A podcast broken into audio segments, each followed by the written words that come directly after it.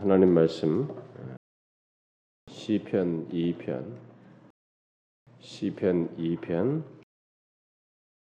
자, 오늘은 4절부터 6절인데요. 우리가 지난번에 계속해서 두 번에 걸쳐서 1절부터 3절을 살폈기 때문에 이어서 우리가 계속 1절부터 6절까지 같이 읽어보도록 하겠습니다. 1절부터 6절 시작. 어찌하여 이방 나라들이 분노하며 민족들이 헛된 일을 꾸미는가? 세상의 군왕들이 나서며 관원들이 서로 꾀하여 여호와와 그의 기름 부음 받은 자를 대적하며 우리가 그들의 맨 것을 끊고 그의 결박을 벗어버리자 하는도다. 하늘에 계신 이가 웃으시며 주께서 그들을 비웃으시리로다. 그때 분을 바라며 진노하사 그들을 놀라게 하여 이르시기를 내가 나의 왕을 내 거룩한 산 시온에 세웠다 하시리로다. 어, 우리가 지금 이 시간에 틈틈이 제가 어, 연속적으로 뭘 어, 시리즈로 하기에는 어, 이게 여름 행사가 있고 예, 제가 또 다음 주부터는 예, 수련회 준비하는 두 주 동안 또 들어가고 그러기 때문에 예, 그래서 지금 틈틈이 기회가 될 때마다 이 시편을 어, 살피고 있는데 이 편을 지금 살피고 있습니다. 어, 이 시편 2편은 제가 지난번에도 얘기했다시피 신약 성경에서 자주 인용되는 어, 아주 어, 유명한 알려져 있는 어, 말씀이죠. 사도행전과 계시록에 또 인용됐던 어, 그 말씀입니다. 자, 그런데 이 시편은 그래서 우리가 메시아와 관련돼서 어, 주로 언급을 하기도 하고 있고, 어, 그러나 그것이 결국은 메시아를 따르는 모든 그리스도를 따르는 모든 믿는 자들에 대한 어, 관련해서도 어, 이것이 적용되어져. 물론 당시에 이 일차적으로 이 시편이 쓰여질 당시에 배경적으로는 바로 이 당시 기름 부음 받은 자였던 이 다윗과 아, 밀접하게 관련되어 있습니다. 그러나 그 그것이 궁극적으로 어, 어, 장차 기름 부음 받을 자인 메시아와 관련되어 있기 때문에 그 내용의 성취 차원에서 어, 이 사도들이 인용을 한 것이죠. 이, 성, 이 기록된 말씀을. 자, 그런데 제가 이미 1절과 1절부터 3절을 두 번에 걸쳐 살폈는데 그래서 이 세상에 그 여기서 이방 나라들 뭐 또 민족들 세상의 군왕들 또 조금이라도 권세를 가지고 있는 이 관원들이라고 하는 이 무리들이 다 서로 꾀하고 꾀하여서 여호와와 그의 기름 부음 받은 자를 대적하는 결국 하나님과 또 예수 그리스도 결국 예수 그리스도에 속한 자들까지 함께 대적하는 이런 모습이 있게 되는데 결국 이들이 갖는 이 공감된 서로가 함께 어, 서로 꾀하여 한 목소리로 내뱉는 말이 무엇이냐 뭐예요? 그게 이제 3절 내용이었습니다. 우리가 그들의 맨 것을 끊고 그의 결박을 벗어버리자. 여기서 맨 것과 결박은 하나님의 통치를 말하는데 이 통치는 특별히 하나님의 진리를 통해서 드러나는 통치이기 때문에 결국은 하나님의 통치를 어, 이게 그 진리를 통해서 있게 되는 것을 끊어버리자. 이것이 이 세상이 놀라울 정도로 세상이 취하는 어, 태도이다. 근데 이런 태도는 어, 이때 구약 시대 당시에 이 시편을 고백할 때에 이, 이, 이 것을 서술할 때에 이 어, 다윗을 통해서도 드러났지만은 이미 1세기 당시에도 또 인용됐다시피 1세기 당시에도 드러나고 지난 1세기 이후로 이, 이 지금 이, 2000년이 거의 가까이 지나간 지금까지 이 역사는 계속되어 오고 있습니다. 이상스럽게 이 세상에 세상을 대표하는 이 세상의 어떤 예, 모든 세력들은 어, 결국은 이런 식의 태도로 어, 어, 기독교를 대장하는 이런 일을 해왔다는 것입니다. 그래서 특별히 그를 그리스도를 믿고 따르는 자들에게 이런 태도를 취하고 특별히 진리에 대해서 하나님의 진리에서 이런 적대적인 태도를 계속해 왔다. 이게 3절이 그들의 공통된 공감대요 목표이다. 생각이고 목표이다고 하는. 그래서 오늘날 우리가 뭐 이 세상에서 드러나는 진리를 향한 기독교를 향한 예수 그리스도를 믿고 따르는 것에 대한 이 많은 이게 적대적인 이런 현상들은 뭐 다른 것이 아니거든요. 이것이 원래 여러분이 알다시피 기독교가 무슨 사회를 이렇게 적대하는 이 무기로 적대하는 세력은 아니거든요. 어디까지나 사회에 예, 기독교의 이 하나님의 진리를 따라서 복음을 전한다는 것 정도의 그 수고를 할 뿐이에요. 그들에게 영혼을 구원하기 위한 이런 수고를 하는 것 정도이고 오히려 사회적으로는 이런 뜻은 약한 자들과 그들을 돌보고 그들에게 어떤 하나님의 은혜의 손길로서 주님의 도구로서 쓰임 받는 이런 일을 역사 속에서 해 왔음에도 불구하고 이상스럽게 역사는 바로 이런 3절과 같은 목소리를 한결같이 교회를 향해서 그리스도를 믿고 다른 자들 향해서 행해 왔다는 것입니다. 지금도 그렇잖아요. 뭐 기독교가 무슨 뭐 어떻게 어, 잘못하는 오용하는 뭐 종교라고는 기독교라고는 아무래도 기독 종교는 뭔가 사회에서 이렇게 다른 이 사회 이 집단은 조금 그렇다 쳐도 종교는 뭔가 더 높은 수준의 삶을 가질 것이다라고는 기대치가 있다 보니까 그들의 타락과 탈선이나 문제에 대해서는 굉장히 예민한 것은 사실입니다. 그래서 교회 안에서 어떤 사람들이 타락하고 이런 문제에 대해서 사회가 반발심을 갖고 지적하는 것은 좋겠으나 그것을 넘어서서 아예 적대적으로 뭐 음, 도킨스 같은 사람들이라든가 이런 사람들이 무신론주의자들을 이렇게 규합해 가지고 기독교를 이렇게 대항한다든가 어? 여기서 우리나라도 보면 뭐 반기련 같은 걸 통해서라든가 뭐 어떤 식으로든 우리들의 이런 어, 기독교를 대항하는 그리고 심지어 가정 안에서도 그런 어, 현상이 일어나는 것이 어, 우리가 지금까지 계속 봐온 사실입니다. 바로 이 3절이 그런 사실을 말한다라는 것이었어요. 자, 그런데 이 시편은 이 편은 세 절씩 나누어서 이 사실은 네 개의 연으로 되어 있는 것입니다. 그래서 1절부터 3절이 한 연이 되는 것이고 오늘 읽은 4절부터 6절이 또 다른 두 번째 연이 되는 것입니다. 그래서 첫 번째 1절부터 3절은 어, 하나님과 그의 기름 부음 받은 자를 향한 대적으로 온통 소란스러운 이 땅의 모습을 어, 나타내는 내용들로 이제 가득하고 오늘 두 번째 연인 4절부터 6절은 그것에 대한 하늘의 고요한 반응을 기록하고 있습니다.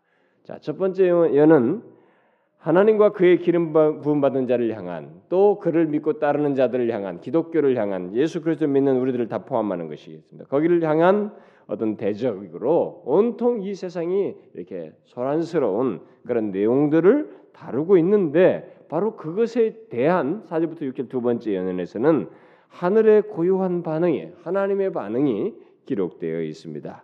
자, 우리는 어, 1절부터 3절은 피부적으로 현실에서 경험합니다. 그런데 흥미로운 사실은 1절부터 3절에 해당하는 이 내용은 현실 속에서 심지어 가정 안에서까지도 경험하는 데 반해서 이 3절 4절부터 6절에서 말하는 이 내용에 대해서는 신앙심이 더딘 예, 좀 이 이런 이 시편 기자가 고백하는 것 같이 4절부터 6절에 해당하는 내용에 대한 이해와 믿음과 이런 것에 대한 확신을 가지고 현실을 직시하고 보는 것에는 상당히 더딘 아, 그것을 우리들에게서 봐요. 그래서 저는 이제 우리가 이 내용을 살피면서 4절부터 6절에 해당하는 오늘 두 번째에 나오는 이 내용에 대한 이해와 믿음이 우리에게 있어서 그 시, 믿음과 시각을 가지고 현실을 바라볼 필요가 있다는 것입니다.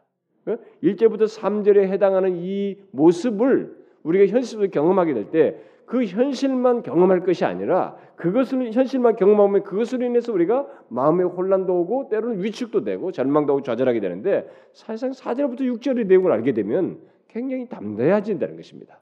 담대해지고 이것에 대한 우리들의 신앙적인 태도가 더 견고하게 가능해진다는 거죠. 그래서 이것을 아는 것이 아주 중요하겠습니다. 지난주 내용에 이어서 아, 자 그러면 어, 이제 앞에서 어, 보았습니다만은 1절부터 예, 3절에서 보인 하나님과 메시아 그리고 하나님께서 세우신 자들 또는 또 그의 백성들을 대적한 이 세상의 열왕들과 어, 그 열방들 어, 그들의 이 계획이 예, 철저하고 어, 앞에서도 우리가 이미 그런 걸 다 보았습니다만 굉장히 철저하고 아무리 그런 계획이 뭐 그럴 듯하다 할지라도 또 그들의 행위가 아무리 거칠고 광포하다 할지라도 하나님 앞에서 그들의 수준이 어떠한지를 우리가 이제 오늘 본문에서 생각해야 되는 것입니다. 예, 여러분들이 이 본문을 생각하면서 그리고 또 이런 믿음이 명확히 우리에게 있어야 되는데 1절부터 3절의 내용은 모든 뭐 여기 보면 묘사들 이방 나라들이 열방들이 또 민족들이 뭐 세계 군왕들이 관원들이 그러면 이것은 이 세상에 다 권력자들이에요. 그리고 대, 보편성의 전체를 말합니다. 이 전체가 다 이렇게 하나님과 그 기름 부음 받은 메시아를 향해서 그리스도를 향해서 또 그를 믿고 따르는 자들 향해서 교회를 향해서 그 대적하는 것이 굉장히 여기서 뭐 도모하는 표현들이 있잖아요. 뭐그 분노하고 헛된 일을 꾸미고 서로 꾀하고 마음을 공감하고 하면서 적대하고 그리고 공감된 목소리로 어? 그들의 맹것을 끊고 그들의 결박을 벗어버리자 이렇게 합심된 이런 것들이 굉장히 어, 철저하고 광범위하다 할지라도 그들이 취하는 이런 모든 것이 하나님 앞에서 어떤 것이냐 라는 것을 이해하는 것이 중요합니다.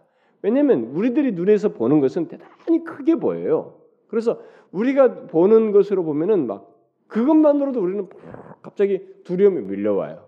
응? 어떤 한 사람의 잔인한 행동만 하나 봐도 우리는 위축됩니다. 그 예를 들어서 어, 막 그 핍박이 거셀 때 하나로 대표적으로 한 사람을 이렇게 처절하게 고문한다든가 죽인다. 뭐, 뭐 그들에게 어떤 가혹한 일이 벌어진다. 막 그래가지고 그 어? 그들을 향해서 그 믿는 자들을 향해서 어떤 혹독한 모습이 있게 될 때 우리는 굉장히 그것만 바라보면 굉장히 위축이 됩니다. 그러나 이 시편 기자가 말하는 것을 주목해야 돼. 그다음에 오늘 두 번째 연에서 뭐냐 이게 이런 그들이 아무리 철저하고 그것이 광범위하고 대단하다 할지라도 하나님 앞에서 그들의 수준이 어떠하느냐라는 거예요. 어떠하다는 것이에요?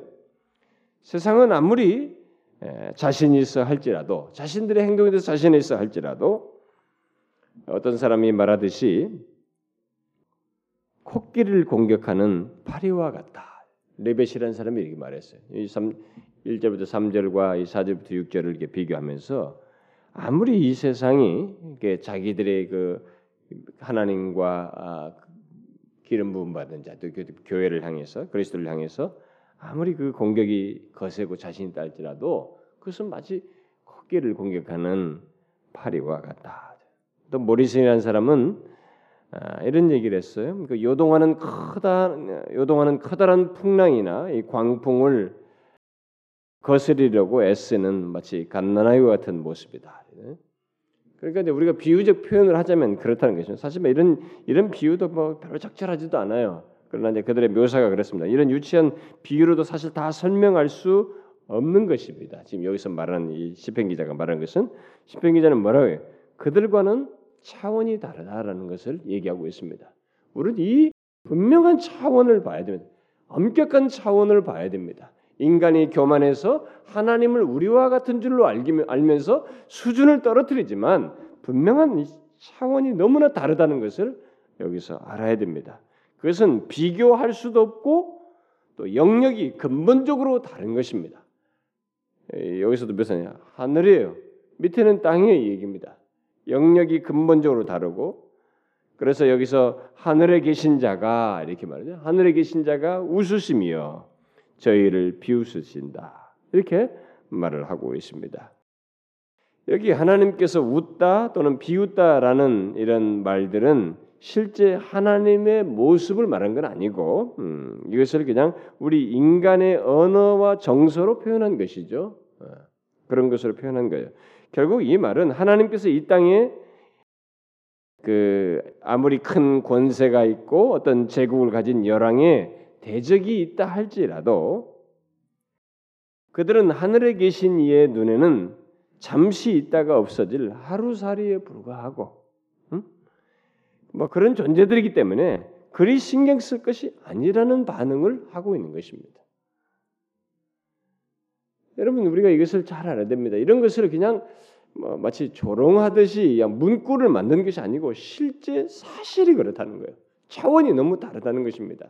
우리가 이 세상에서 막 어떻다고 어떻다 할지라도 뭐그 자체를 가지고 우리가 굉장히 사실 저 같은 사람도 어떤 때는 막딱 막 마음이 굉장히 쓰여요. 이게 뭐막그 반적대적인 뭐 이런 걸 본다든가 막 이런 세상의 현상을 볼 때 굉장히 예민해지고 참 안타깝기도 하니까 물론 책임감 때문에 그런 안타까움이 되지만 때로는 위축되기까지도 해요.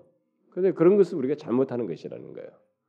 어? 멜랑톤이 그때 당시에 그 종교개혁자 할 때도 막 그 그런 것 자, 상황이 막 악화되는 것 때문에 굉장히 거, 고민하면서 막 마치 자기가 이 모든 문제에 대해서 짐을 진 것처럼 했어요. 루터가 아, 경고하지 않습니까? 네 당신이 책임질 일도 아니다 이거예요. 어? 하나님이 계신다. 그러니까 그, 그런 부분에 대해서 우리는 하나님을 보아야 됩니다.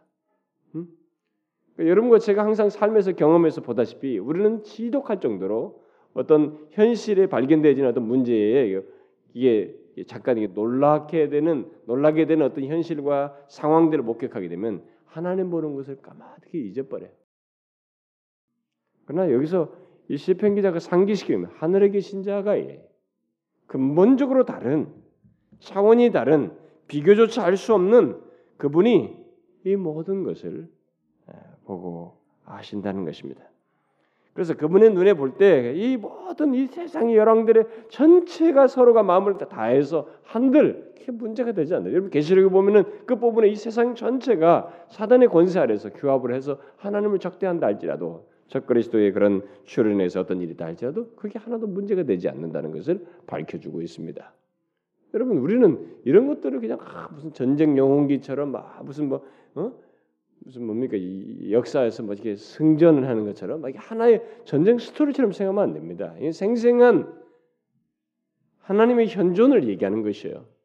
하나님의 주관하시고 역사를 모두 주관하시고 인도하시고 이걸 통치하시는 것을 분명히 밝히고 있는 것입니다. 또 여기서 하나님께서 웃고 비우신다는 이런 말은 잠시 있다가 없어질 연약한 인간이 지나치게 자신을 믿고 신뢰하는 것에 대해서 무시한다는 의미로 이렇게 말을 하고 있는 것입니다.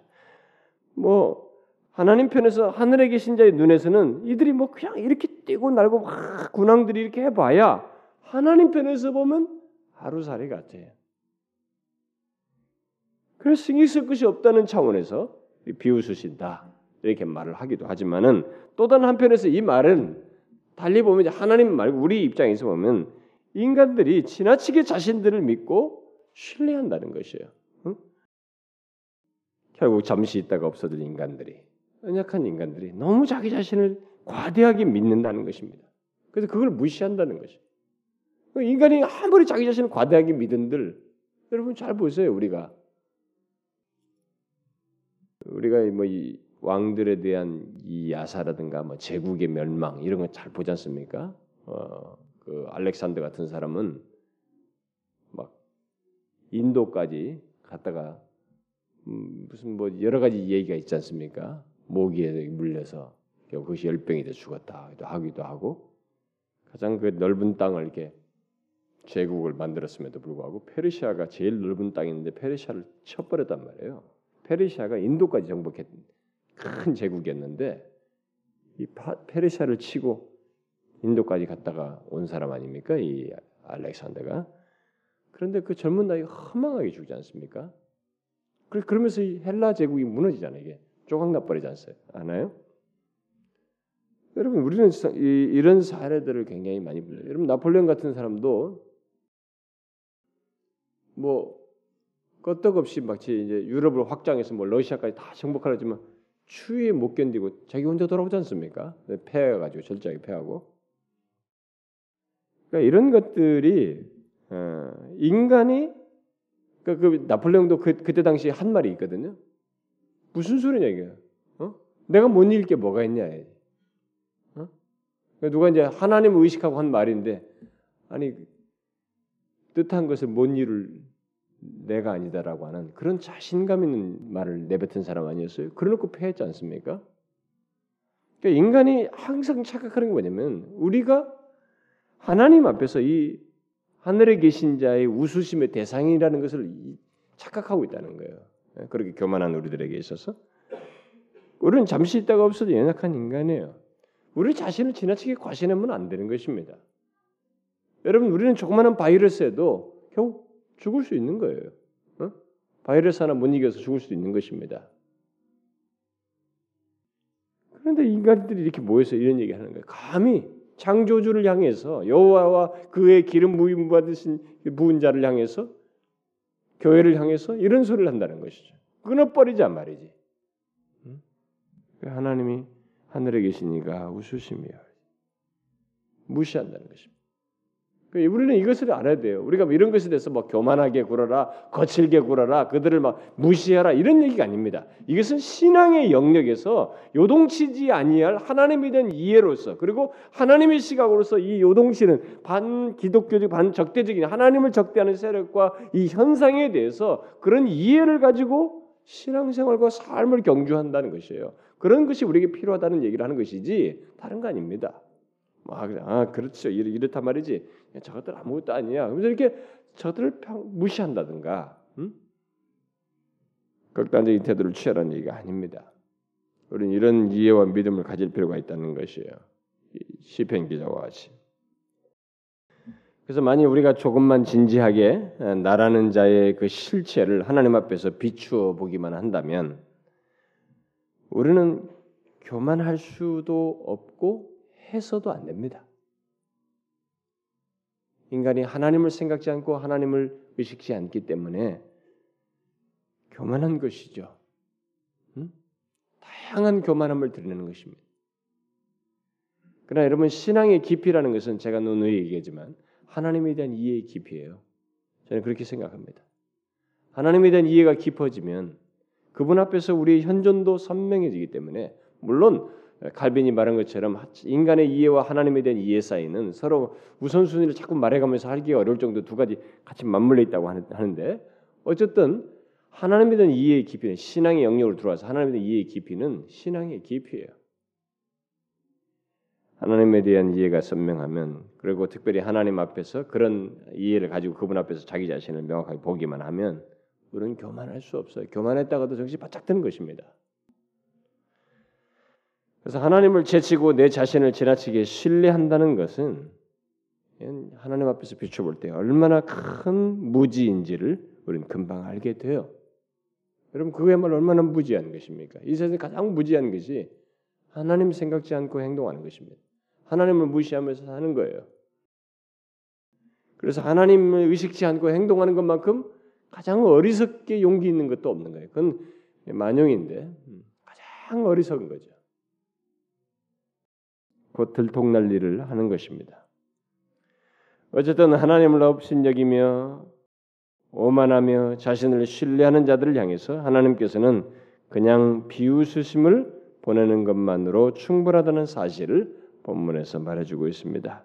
그러나 하나님께서 비웃고 계실 때 곧 아무것도 하지 않으시며 침묵 가운데 웃고 계실 때 구체적인 어떤 행동을 하지 않고 이렇게 여기서 웃는다, 비웃는다 이렇게 말씀하는데 그렇게 웃고 계실 때는 그래도 관대한 것이에요. 그 시기는 그래도 이 하나님을 적대하는 자들에게는 관대한 것입니다. 왜냐하면 하나님께서 행동하실 때가 있거든요. 음, 우리가 뒤에서 보는 것처럼 행동하실 때가 오는 거예요. 하나님을 향한 지속적인 반대에 대해서 하나님은 반드시 어떤 판결을 내리시는 행동을 하십니다. 다시 말해서 하나님과 그리스도를 향한 대적자들을 침묵 가운데 지켜보시는 하나님께서는 결코 쉬거나 이렇게 주무시는 것이 아니라 일반 은총 아래서 그들을 인내하실 뿐이에요. 때를 기다리실 뿐입니다. 그러니까 이것에 대해서 인간들이 대부분 착각하는 거예요. 인내하시는 기간을 하나님을 없다. 하나님을 무시하면서 이게 하나님 없는 양 교만하게 행동을 하는 것입니다. 하나님은 일반 은총을 베푸시는 거예요. 하나님이 죄질 때마다 바로바로 죽이면 초년병시에 어릴 때 다 죽어야 돼요. 하나님은 기회를 주시. 그래도 어느 정도까지 악이 찰 때까지 기다리셔요. 아모리의 아모리 족속의 악이 찰 때까지 기다리시는 것처럼 그들은 하나님을 몰라요. 계속 죄악을 짓는 백성들이란 말이에요. 하나님을 향해서. 그런데도 하나님 일반은 처음 베푸시면서 기다리시는 것입니다. 인내하면서. 그들은 계속해서 하나님을 위해서 악을 쌓고 하나님은 정하신 수위를 두시고 그것이 찼을 때 판결하시고 행동하시는 것입니다. 여기도 마찬가지예요. 그들이 계속 그런 악을 계속 행할 때 그것이 꽉 차게 될 때 그야말로 하나님이 정하신 어떤 수위가 됐을 때 그때가 되었을 때 하나님은 그들의 자신 그들을 향해서 자신의 분노를 발하십니다. 그게 나오잖아요. 응? 그때 분을 바라며 그때 사람들은 오랜 시간 동안 더 이상 하나님이 존재하시지 않는 듯 불신하며 떠들었던 이 사람들 또 그의 말씀 말씀을 들은 예, 예, 들은 것들을 어, 거짓인 양 무시하면서 예, 생각에 어, 거칠게 됐던 그들을 하나님께서 놀라게 하신다. 음? 분을 바라며 놀라게 하여 이르기를 깜짝 놀라는 거죠. 이게 뭐 이게 뭐게요? 아 아니네. 아니라는 사실이지. 여러분 확고히 믿었던 것이 아니라고 하는 결과를 가져올 때 그 무서운 것이에요, 여러분. 그때 하나님께서 분을 발하실 때 예전에 전혀 의식치도 않았고 있을 법하지도 않았던 일을 당함으로써 너무나 당혹스럽게 놀라게 된다는 것입니다.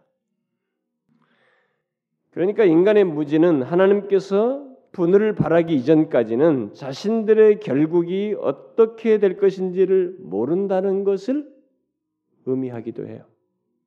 이 말은 그만큼 인간들이 이 무지함이 굉장히 강력하다는 것입니다. 그러니까 인간의 무지는 하나님이 분을 바라기 이전까지는 자신들의 결국이 어떻게 될지를 생각지 않냐고 계속 악을 범할 정도 강력한 그래서 인간이 무지한 것이요. 그래서 여러분과 제가 예수를 믿는 자들이 이제 눈을 뜬 것으로 묘사하잖아요. 예, 그 거듭난가 회심한가 예수를 믿게 된 것, 예, 눈을 뜬 것을 말. 여러분 그게 무지에서 영적인 무지에서 깨어난다는 것이 영적인 어둠에서 벗어난다는 것이 얼마나 엄청난 것인지를 아셔야 돼요. 어? 왜냐하면 이 무지는 세상적으로 지위가 있느냐, 뭐 똑똑하냐, 뭐 사회적 경험이 많으냐, 세상에서 그나마 착했다고 나름대로 공로가 있어 이런 것들은 상관없거든요. 그 사람들은 자기 나름대로 논리를 가지고 그 무지 속에서 계속 하나님께서 분을 바라실 때까지 놀라게 할 때까지 모르고 계속 하는 거예요. 자신들이 어떻게 될지는 모르고 결론에 이르러서야 그저 놀람으로써 직면하게 되는 것입니다. 여러분은 이 사실을 아십니까? 이런 것이 실제로 우리들에게 성취된다는 사실을 아느냐는 거예요. 여기 묘사된 하나님을 대적하는 이들은 이 세상은 하나님이 어떤 분이신지를 알지 못함으로 인해서 결국은 스스로 속는 것입니다. 하나님을 알지 못하는 자는 스스로 속아요. 어, 그 무지 속에서 하는, 사는 것입니다. 그러니까 이 세상에서 가장 무서운 것이 영적인 무지예요. 하나님에 대한 무지입니다. 이것은 결과가 치명적인 거거든요. 영원히 자신의 운명을 바꾸기도 하거든요. 음? 하나님이 어떤 판결을 그에게 내리진다고 하나님께서 분을 바라며 그를 놀라게 하나님 자신이 그를 놀라게 하는 결론을 주시기도 하고 그것으로 인해서 영원인 영원한 심판에 이르기도 하기 때문에 영적인 무지는 하나님에 대한 무지는 가장 치명적이에요. 저는 이런 부분에서 이면적으로 상대적으로 반대편에서 말할 때 예수 믿는 사람들이 자신들이 이런 무지에서 벗어났다는 것 때문에 어? 자신들이 하나님을 알게 됐다 해요.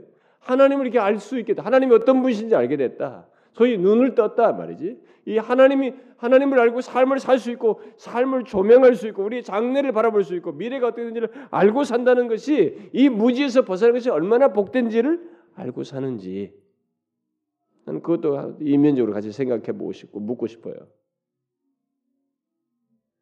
어, 우리는 큰 덩어리는 막 큰 덩어리는 아주 가볍게 다루고 이 조그마한 요거 요거 안 주냐 이것 따라해서 감정이 막 다 바뀌어 가지고 예수도 믿네 안 믿네 뭐 하나님이 싫어요 뭐 하나님이 짜증나고 하나님에 대한 마음이 없어 뭐 이런 수준으로 많은 사람이 가 있어요. 음? 이런 시편을 고백할 수 있는 안목과 하나님의 이해를 가지고 있는 그래서 이런 무지에서 벗어난 자의 특권과 복이 얼마나 큰지는 알지 못하고 조그만한 거예요. 내가 살면서 그냥 순간에 패스해야 될 이 문제. 이것에 의해서 모두 되고 안 되고 마음이 다 식어버리고 뭐 눌러, 눌러앉고 깔아앉고 뒤처지고 그러니까 아직도 구원이 뭔지를 모르는 것이에요. 하나님의 은혜가 뭔지를 모르는 거죠. 눈을 뜨고 하나님이 어떤 분이신지 알게 된 것이 얼마나 복된지를 모르는 것이에요. 그러니까 우리들의 신앙생활이 얼마나 이렇게 중구난방이고 조각지식이고 총체적이고 이 밑바탕이 기초가 견고하지 않은지를 보게 되는 거예요. 그래서 제가 교회에서 신앙생활하면서 섬기면서 사람들을 봐오면서 오래 예수 믿었는데 사실 교회 다니면서 교회를 섬기면서 좀 답답하고 안 되고 안타까우고 힘든 사람이 누구냐면 오래 예수 믿었는데 정작 이 중요한 것을 중요한 것을 여기지 않으면서 못 누리는 사람들, 이 사람들이 좀 답답해요. 그 사람들 다 어떤 사람이냐면 이런 중요한 것에 대한 결국 하나님에 대한 이해의 소중함과 이것이 얼마나 큰지에 대한 이런 가치는 잘 모르고 이 구원의 큰 부유한 것, 이 견고한 기초, 신앙의 기초도 이런 것의 기초는 중요하게 여기지 못하고 이런 것으로 신앙의 기초를 쌓는 것이 아니라 주로 체험으로 쌓아놓은 사람들이라 체험에 의해서 모든 걸 결정해요. 여러분 기독교 신앙의 여정 속에 체험인적인 신앙은 중요해요. 그런데 극단적으로 말해서요. 기독교 신앙은 체험은 정말로 이차적이에요. 그건 정말 굳이 없어도 돼요. 굳이 꼭 절대적인 의미는 아니에요. 기독교 신앙은 하나님의 계시예요. 이 계시된 대로 하나님의 우리를 향해서 베푸신 은혜의 부유함과 자신의 신앙의 기초가 이 진리에 있는 것 여기서 신앙의 기초를 쌓고 여기서 출발하고 여기서 그 가치와 부유함들을 알고 누리는 것이 중요한 것이에요. 근데 그렇지 이것에 견고하 이, 이게 기초가 안 되다 보니까 신앙생활을 오래 했음에도 불구하고 계속 기복 기복적인 이런 뭔가 모든 신앙의 기복이 말이죠. 계속 조그마한 것에 의해서 움직여요. 응? 이거 다 지나가 버려야 되거든 이것은. 조그마한 일상에서 조그만 한 문제 이가지고 되느냐 안 되느냐가 여기서 예수를 믿기는 열심도 생기다 말다 막 그만두겠다 어쩌다 막 이러지 난리친단 말이에요. 여기서 영적으로 무지한 자들이 이 하나님의 행동에 의해서 있게 될 결과를 생각해 보면 하나님이 어떤 분이신지를 알고 은혜를 입은 자로서 하나님을 알고 이렇게 신앙생활을 한다는 것이 그의 백성된 이런 시각을 가지고 이런 시편을 말할 수 있는 사람이 되었다는 것이 형용할 수 없는 복과 은혜인 것입니다. 흔들리지 않는. 여기서 우리는 안식을 찾아야 돼. 여러분 그것이 신앙과 삶의 안식이 돼. 하나님 안에서요. 예수 그리스도 안에서입니다. 그분의 행하심 안에서요. 그분의 하신 말씀 안에서라고요. 이것은 못하면서 아니 이것은 뭐 왜 이렇게 쉽게 내동댕이 쳐지냐 이거예요. 왜 이렇게 쉽게 가버리냐 이거예요. 너무 체험적으로 양 경험 중심적으로 신앙생활해서 그래요. 우리가 예수 믿을 때 내가 처음에 예수 믿을 때 회심할 때 이런 체험이 있었어요. 좋아요, 여러분. 근데 여러분 그것이 여러분들의 신앙의 근거가 되면 안 됩니다. 그것은 이미 하나님께서 하신 것에서 첨가적으로 있었던 것이지 여러분 것이 신앙의 근거는 주께서 십자가에서 이루신 것이에요. 하나님의 말씀이에요. 그가 행하심이에요. 그것이 나를 움직인 것이 내가 옛날에 체험한 게 뭐가 그렇게 중요해? 그것은 하나의 나에게 증거물로서 주어진 것이에요, 여러분. 그런데 이상스럽게 수많은 사람들이 자기 신앙의 근거를 자꾸 체험해 둔단 말이에요. 그러니까 들쑥날쑥해 체험 여부에 따라서 그냥 하나님이 어때나 저때나 못 믿겠네 어째 나자빠지고 말이 깔아앉고 난리라고요. 이 조그마한 거예요, 이거 다. 이 큰 것을 말해 집채는 집채만한 거 다 내던지고 막 조그마한 거 소꿉장 내는 거 장난치 이거 가지고 기분 상하네 어쩌네 마음 다 상하고 말이지 예수 믿는 거 엉망진창이 되고 예수를 잘못 믿는 거예요. 여러분 하나님이 어떤 무엇이냐 아는 것이요 돈 주고 할 수 있는 게 아니에요, 여러분. 여러분들이 맘먹다고 되는 거 아니에요. 부모가 막 자식을 막 욱박지르면 때 시킨다고 되는 게 아니에요. 이건. 시편 기자같이 이런 안목을 가지고 이 거대한 적대적인 세력들 앞에서 야, 하나님이 어떤 분이신지 아는가? 하늘에 계신 자가 비웃으시며 그분과 너희들은 격이 다르고 인간의 그분 앞에서 현존을 너희들이 몰라 사는 것이다. 그분이 분을 바라신다. 여기 5절에 보니까 그때 분을 바라며 이렇게 말하는데 여기 그때에는 사실 뭐 정확히 어떤 때인지를 말하지 않고 있어요. 문맥상에서는. 왜냐하면 4절에 어, 하늘에 계신 자가 웃으시며 주께서 그들을 비웃으시리로다. 1절부터 3절에 배경이 있지만은 어, 비웃으시라 해놓고 그 내용이 바로 연결되는데 뭘 이렇게 어떤 때인지 정확하게 묘사를 안 하고 있습니다. 그때 분을 바라며 그러니까 1절부터 그 3절의 배경 속에서 그들이 뭘 할 때 도대체 분을 바란다는 것인가 명확하게 이 그때를 말하고 있지 않아요. 그러니까 정확히 어떤 때인지를 말하지 않음으로써 막연히 어떤 때를 말하고 있습니다. 이때 여기서 말한 그때라고 말하면서 그때의 막연함은 무엇인가 불길한 어떤 것을 암시하고 있는 것입니다. 사실 이 내용은 다시 말해서 우리는 그분의 진노에 빠져들 때를 결코 알 수 없다는 거예요. 우리들이 그걸 예견하지 못한다는 것입니다. 자기 혼자 착각하고 있다가 어? 하나님을 알지 못하고 그렇게 행동하다가 빠져 들어간다는 거예요. 알 수 없다.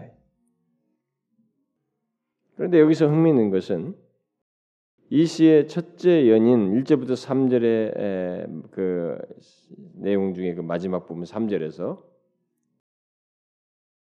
하나님과 그리스도를 대적하는 자들의 결론으로서 그들의 생각과 목적이 언급됐잖아요. 우리가 그들의 맹 것을 끊고 그의 결박을 벗어버리자. 이렇게 그들의 결론을 얘기했는데 여기 둘째 연의 결론이 또 6절에 나오는데 둘째 연에서는 하늘에 계신 자, 곧 하나님의 입으로부터 하늘에 계신 분으로부터 나오고 있습니다. 저쪽은 앞에 이 세상 이 세상의 대적자들의 연합된 그들의 결론으로서 3절이 언급되는데 6절은 하늘에 계신 자로부터 나온 말이에요. 뭐예요 결론이? 문자적으로 그대로 번역하면 내가 세웠다. 나의 왕을 거룩한 산 시온에 우리말 성경에는 이 여기 그러나가 번역이 안 됐는데 기브리 말에는 그러나가 지금 있어요. 그런데 이 말은 어, 앞 내용과 관련해서 볼 때 어떤 내용을 생략해 둔 채 그러나라고 쓰고 있다고 볼 수 있어요. 다시 말해서 너희는 반역하고 나의 기름 부음 받은 자를 정복할 계획을 짜도 좋다. 그러나 내가 할 말은 바로 이것뿐이다. 라는 말이라고 할 수가 있습니다.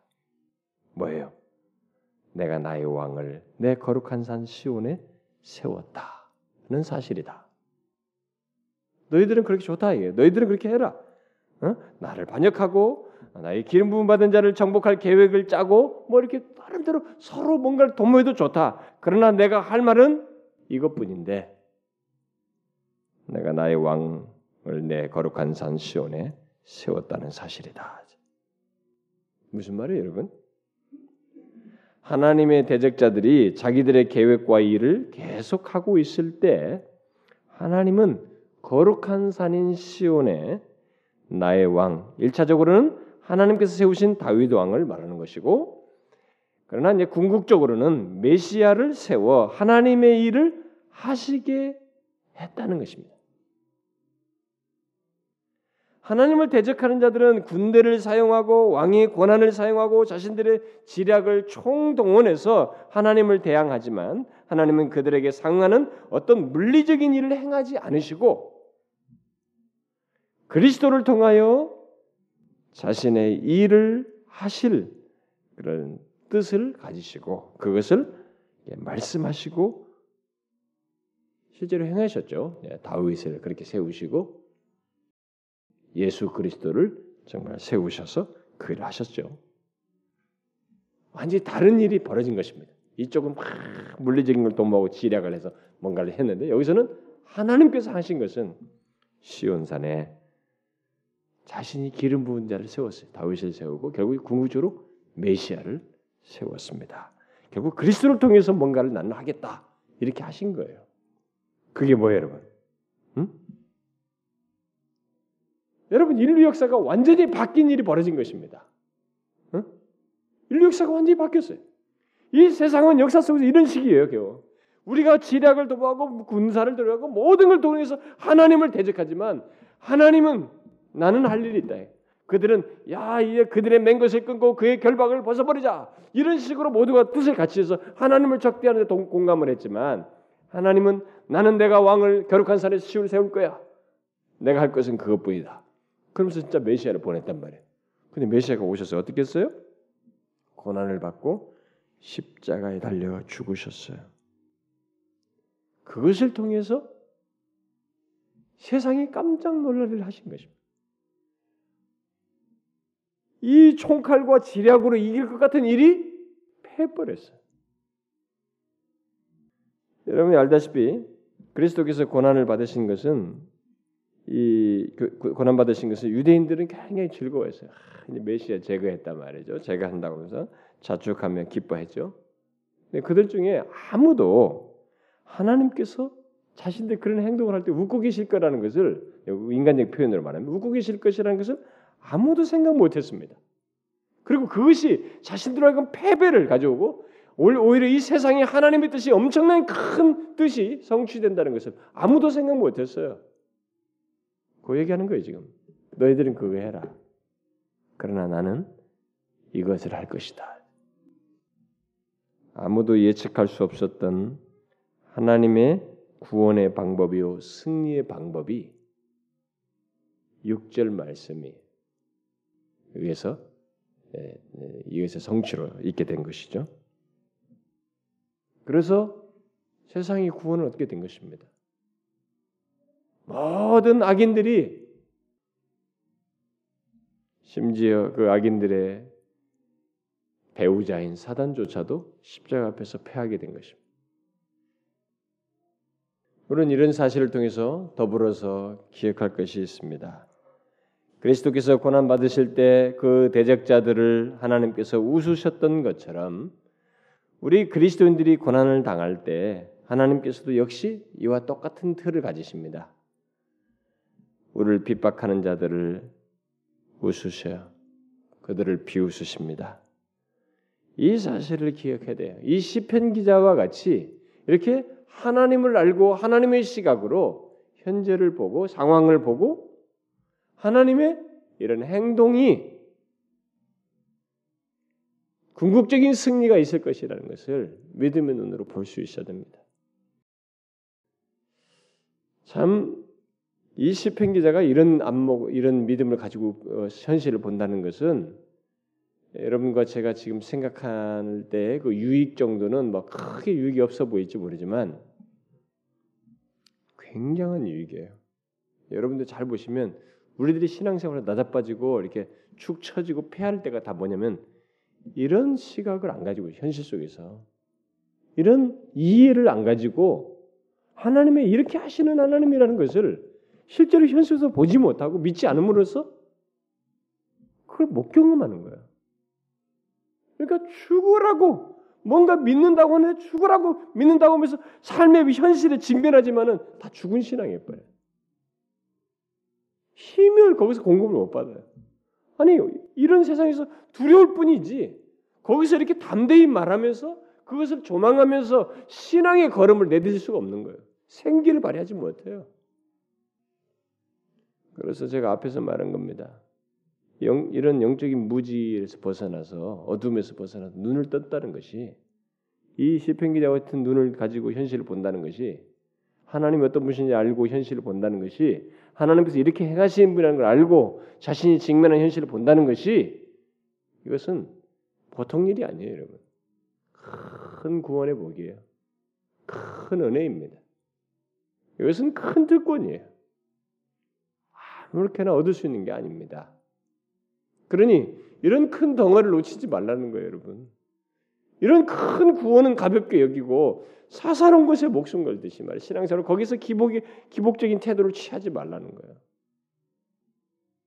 하나님은 지금도 메시아에게 나의 왕을 내 거룩한 산 시온에 세웠다. 이렇게 하면서 승리하는 방식으로 우리의 삶에서도 이런 식으로 승리하시기 원하십니다. 그러니까 우리가 패할 것 같은데 패하지 않는 궁극적인 승리를 하나님에 의해서 갖게 하신다는 거예요. 그러니까 하늘에 계신 자의 시각에서 볼 때 이 믿음을 이 시편 기자가 말하는 이런 믿음을 우리가 똑같이 견지하면서 살 수가 있는 거예요. 또 살아야 되는 것입니다. 제가 이번에 수련회 가서 이제 전할 말씀 때문에 막 틈틈이 막 이, 이것도 보고 저것도 보고 좀, 좀 어떤 스트럭처를 좀 얻고 싶어 가지고 막 책도 이렇게 척척척 치는데 막 이거 뺐다가 저거 뺐다가 막 책도 하는데 자꾸 책이 쌓여요. 그 언제 다 읽을지 모르잖아. 벌써 한 열대 권 쌓였어요. 처음엔 한 대권만 좀 이렇게 하면은 이제 인사할 때가 얻을 줄 알았는데 막 여기도 막 해가지고 막 쌓여요. 근데 진짜 욕심 같아서 다 읽고 싶어요. 더 세부적으로. 근데 신뢰합니까? 제목이 야 근데 또 밋밋하다. 정령 신뢰합니까라고 하자. 근데 제목으로 내가 오늘 전해가지고 그랬는데 그 얘기를 이렇게 하려다 보니까 어, 이상하게 주제가 이렇게 다시 광야 옛날 얘기했던 내용도 많은 부분이 오버랩돼요. 그러면서 많은 내용이 하나님의 주권 쪽으로 가요. 저는 수련회나 어디서도 제가 하나님의 주권에 대해서 참 많이 말한 사람입니다. 저는 언젠가 왜냐하면 이 시대가 하나님의 주권을 무시하는 시대거든요. 오늘날 신학의 발전 자체가 하나님의 주권을 무시합니다. 대세가 하나님의 주권을 무시하는 신학이네. 그게 네오 알미니안이고 알미니안인데 이게 더 발전하고 더 큰 대세를 이루고 있습니다. 왜냐하면 하나님의 주권을 믿는 것은 그 이제 종교 개혁 계획에 의해서 칼빈에 의해서 견고해졌기 때문에 이것은 뭐 세월이 지나도 그대로 있는 거거든요. 근데 이것은 야금야금 야금 씹어 먹는 거 계속 이건 변함이 없는 거니까. 그러면서 뭔가 새롭다는 것만 자꾸 등장해. 사람들은 새로운 거, 야 그렇다. 그 새로운 것에 다 현혹되는 거예요. 그렇지 하나님께서 우리의 미리 아시는 미리 아시지 않고 우리에게 선택권을 다 주셨다. 하나님 그렇게 우리를 자비로우신 분이야. 이렇게 하면서 하나님의 주권을 탁탁탁 깎아먹고 있어요. 근데 그런 말에 인간 위주의 놀라운 설명들이 같이 전개되기 때문에 사람들이 다 현혹돼요. 그 신학자들이 내놓는 결론이거든요. 지금 목사들은 막 그런 거 읽어가지고 성도들 전달하기 성도들은 다 좋아한단 말이에요. 그래서 오히려 상대적으로 하나님의 주권에 대한 얘기를 말하는 사람들이 없어요. 놀랍게도 옛날에 그걸 외쳤던 사람들은 18세기, 17세기의 청교도들이나 뭐 종교학자 칼빈이나 이런 사람들이고 청교도들과 그다음에 미국의 영적 각성 부흥이랬던 조나단 에드워드나 응? 조지 휘트필드나 그리고 19세기에 응? 누굽니까? 스펄전이나 이런 사람들이나 막 외쳤어요. 근데 이제는 다 깎아먹었어요. 없어졌어요. 그런 책은 인기가 없습니다. 사람들에게. 그래서 하나님의 인도 문제를 그렇게 사람들이 중요시 여기는데 하나님의 인도 문제는 성경적으로 말하자면 하나님의 주권과 맞물린 인도예요. 그런데 주권을 빼고 인도를 얘기하고 싶어요 많은 사람들이. 이상한 세대가 됐어요. 저는 언젠가 주권에 대해서 좀 한번 다 훑고 싶습니다. 언젠가는 시리즈를 꼭 하고 싶어요. 저는 오히려 이 시대가 영 거스르는 것을 성경적으로 오히려 바르게 상실되고 있는 것을 성경이 말하는 것을 찾아서 바르게 전하는 것이 또 제가 할 바라고 믿기 때문에 네, 그런 것을 하고 싶습니다. 그래서 자꾸 그쪽으로 기울어져요. 그 제가 막 주권에 대한 수련회 가서 너무 얘기하면은 제가 원래 수련회는 굉장히 좀 여러분들에게 직접적으로 현실적으로 은혜가 되는 네, 그런 어떤 면에서 소프트한 내용이죠. 그런 것들을 제가 주로 다루는 편이거든요. 일부러. 그래서 수련회를 위해서는 제가 그동안에 견고하게 붙들고 있는 종교 계획자들의 종교계획적인 청교도 라인 밖에 있는 사람 중에서도 내가 가지고 있지 않은 장점을 가지고 있는 귀담아 들어야 될 물론 조금 저 사람들이 결함들이 있지만은 내가 좀 귀담아 들고 내게 없는 것들을 가지고 있는 사람들 것을 내가 이 바른 진리에 의해서 해석해 가지고 그들의 자료를 쓰는 편이에요. 그 수련회 말씀을 할 때는 책을 내가 조금 wide하게 읽습니다. 그 대신 그들의 의견을 무작정 따르는 건 아니고 그것들 중에서 그것을 바른 입장에서 제가 해석도 하고 활용도 하는 편이에요. 여러분들은 그걸 모르시지만 저는 그렇게 해서 그래서 조금 더 여러분들에게 친밀감 있게 실체적인 실제적인 그런 것들을 접근할 수 있도록 그 메시지를 제가 전하는 편이에요. 그렇게 준비해서. 근데 지금 준비하는가 이 하나님의 이 주권에 대한 내용이 자꾸 저한테 부각돼요. 그건 건드리면 너무 큰 덩어리에서 하나는 피하고 싶은데 일부는 한 번만이라도 하긴 해야 될 것 같은데요. 근데 그동안에 제가 수련해서 많이 얘기했거든요. 내면의 변화 얘기할 때도 그렇고 욥 얘기할 때도 뭐 할 때도 하여튼 제가 많이 했습니다. 하나님 주권에 대해 암암리에. 근데요. 이 시편 기자가 그걸 믿고 있는 거예요. 하늘에 계신 자가 웃으심이여. 이 세상이 뭐라 한들 응? 하나님이 시온산에 자기 계획을 하나 세워가지고 메시아를 보내서 말이지 이루셔서 누가 그걸 거스르냐 아무리 온 열방이 반대한들 열왕들이 다 같이 헤롯이나 뭐 빌라도 꺾으라고도 꺾어졌는가? 오히려 이 말씀만 성취됐다 이거죠. 우리는 이 믿음을 가져야 돼요. 이 안목을 가져야 된다 이 시편 기자같이. 이게 큰 거예요 여러분 여러분들의 삶 속에서 경험하는 사소한 이 문제들은 다 지나가는 거예요. 여러분들의 감정이 여러분을 속이는 것입니다. 감정이 지금 울적거리고 기분 나쁘고 뭐 이리 슬프고 이럴 뿐이죠. 지나가는 거예요 다. 그러나 변함없는 것이 있어요 여러분. 하늘에 계신 분이 이 모든 것을 통치하시고 우리 삶을 주관하시고 기름 부음 받은 자 그에게 속한 자들을 궁극적으로 승리케 하신다는 거예요. 그분이 하늘에 계신 자가 견고히 계셔서 그 결과를 주도하신다는 거예요. 이건 흔들리지 않아요, 여러분. 이것을 안목을 가지고 이 세상이 어떻든 내 현실이 얼마나 이 이처럼 1절부터 3절처럼 이 강력한 세력이랄지라도 이 안목으로 말이지. 이 영적인 무지에서 깨어난 이 눈을 가지고 큰 이 복을 가지고 이 은혜를 가지고 담대히 보면서 살아야 된다는 거예요. 그게 우리의 특권인데. 아니 이건 내던지고 조그마한 것을 자꾸 흔들리면 되겠냐 이거요. 신앙생활을 바르게 해야죠. 예수 믿는 것을 제대로 어? 누리면서 살아야죠 이게. 저는 여러분들이 이 시편 기자와 같이 1절과 3, 1절부터 3절 같은 현실 속에서 이 세상 현실을 바라보면서 4절부터 6절 같은 이 사실을 알고 이런 믿음으로 말하면서 현실을 직면하고 말해줄 수 있는 그 특권을 여러분들 제대로 좀 발휘하며 살면 좋겠어요. 모두 그러길 바래요, 여러분. 기도합시다.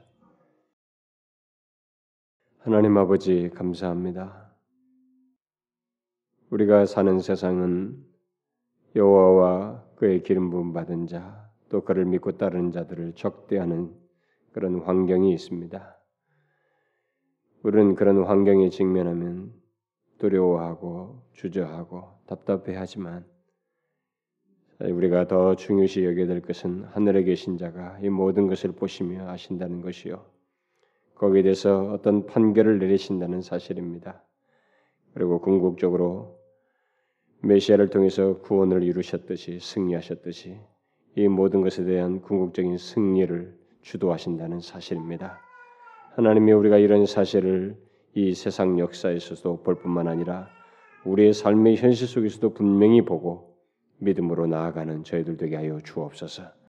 이것을 알고 보는 것이 얼마나 큰 복인지를 알고 사사로운 것에 마음 뺏기지 아니하고 그것으로 낙심하지 아니하고 오히려 이 하늘에 계신 이 모든 것을 주도하시는 하나님을 견고히 신뢰하며 그분 안에서 안식하며 나아가는 저희들 되게 하옵소서. 예수 그리스도의 이름으로 기도하옵나이다. 아멘.